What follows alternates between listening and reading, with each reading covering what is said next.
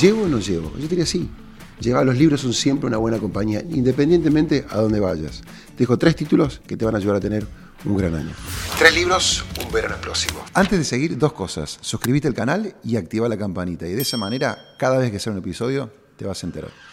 El libro siempre es un buen compañero, un buen aliado. Yo, por lo general, llevo más de lo que puedo leer, pero siempre tiene que haber un libro en el viaje, ¿no? Un momento de relax. Ahí tirado, esperando, abajo el sol, lo que fuera. Siempre es lindo abrir un libro y decir, bueno, a ver, ¿qué podemos...?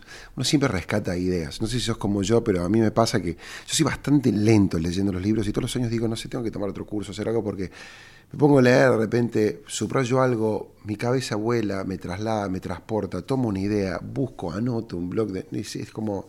Nada, pero los libros son lindos disparadores, nos ayuda. Y no sé vos, pero...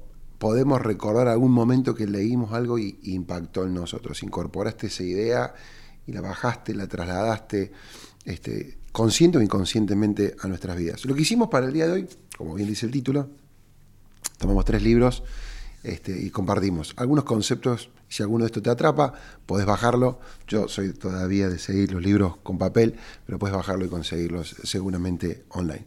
El primero es... The One Minute Entrepreneur, el emprendedor del minuto, de Ken Blanchard. Ken Blanchard, un señor ya de sus, 80 años, ponele. Tuve el placer y el privilegio de conocerlo hace unos cuantos años con Doty. Y Ken siempre, además, tiene esta particularidad que él coescribe, el coautor. Él siempre se apoya con otra persona en la experiencia y escribe libros que son muy fáciles de leer. A mí me gusta leer libros que son fáciles, prácticos. Y en este caso no es excepción, muchas veces lo hace a través también de historias, o sea, como que se va dando un diálogo y una conversación y él va dejando su aporte a través de eso, ¿no?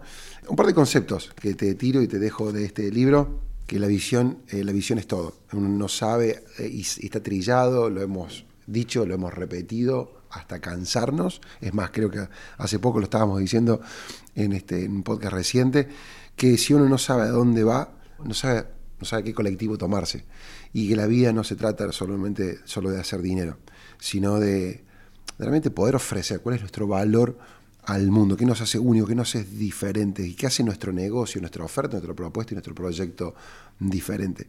La otra idea, concepto que me llevo y me queda de este libro, El minuto del emprendedor. No nos confundamos, él tiene otro que también es el The One Minute Manager, el manager del minuto.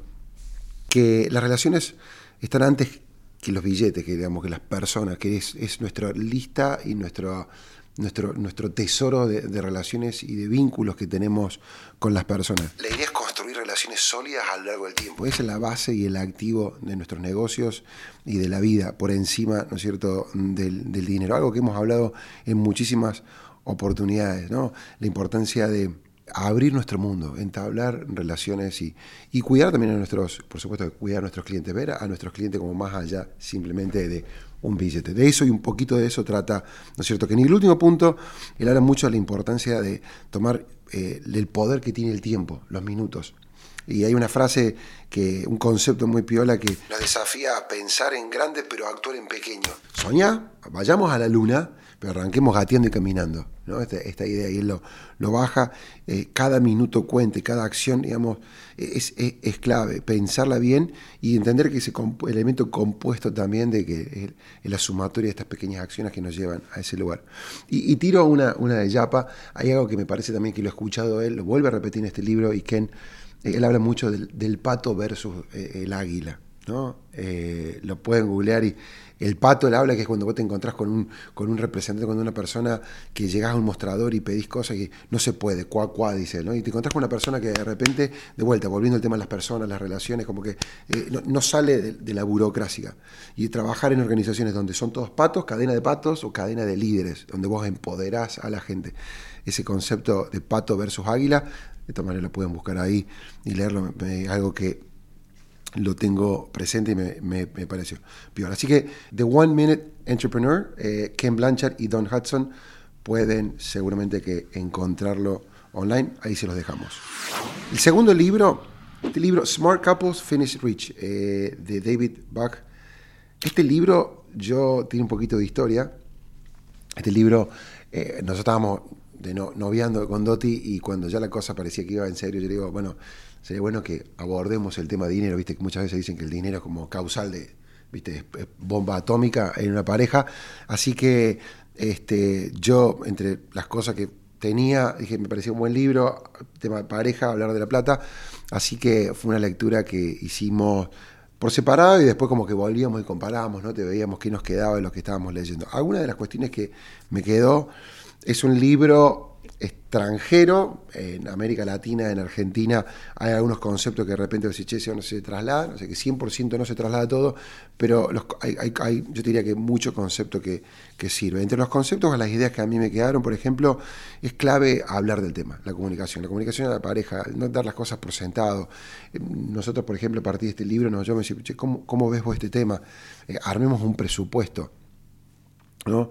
Es tabú el tema del dinero. Hace poco estaba hablando con personas, digamos, del equipo nuestro, nos juntamos, tuvimos un desayuno y bueno, yo soy medio también chapó a la antigua, de repente, de economías integradas, lo que fuera. Bueno, hoy, de la manera que vos lo hagas, pero es importante hablarlo. Hay de repente quienes por separado, una partecita integran, otro 100% integrado, pero es conversarlo. El tema de la plata es un tema que no lo hablamos, creo que lo suficiente, y es realmente importante ser abiertos, compartirlo y no permitir que estas cosas después nos despertamos un día y nos encontramos en un lugar donde no queremos estar. La segunda idea que rescatamos, el factor latte, le llama a él, y a mí me hace acordar porque me acuerdo que había mucho Starbucks cuando nosotros nos pusimos de novio, y cuando y Starbucks fue una de las primeras cosas que tuvimos. Él le llama factor latte a los gastos ocultos.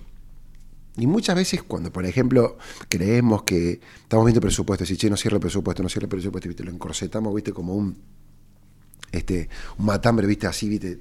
Apretadito, y vos decís, estamos buscando el mega archi gran gasto para cortar, y son esos pequeños gastos que, ¿viste? Que ignoramos y que están ahí y que también hacen una gran diferencia.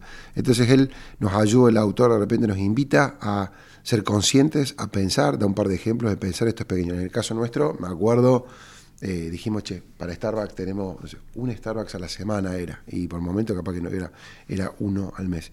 Y el otro punto, me parece por ahí piola, interesante, establecer que es importante. Una de las cosas que también habla de que el dinero a la larga te va mostrando dónde viste, ponemos el dinero, nos va mostrando qué es importante para nosotros en la vida, ¿no?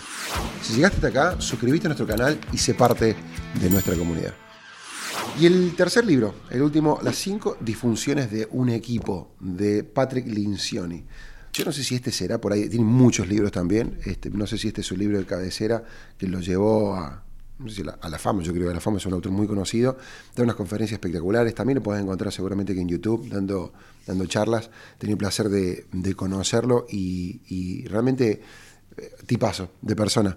Algunas de las ideas, yo acuerdo este libro me acuerdo hace muchos años, me senté alrededor de una mesa a tratarlo y a desarmarlo, a desmenuzarlo con el primer pelotón de líderes, ¿no? de hace varios años en RIMAX, y a ver cómo podíamos trabajar mejor. Y no sé cómo llegó este libro a mis manos, alguien me lo mencionó y me parece que es un libro, tremendo libro, muy lindo libro. El primer quizás idea como concepto que te puedo dejar es uno de sus primeros puntos al comienzo, es la base de esta pirámide que él arma, de la confianza, y tiene que ver con la falta de confianza y todo lo que provoca la falta de confianza.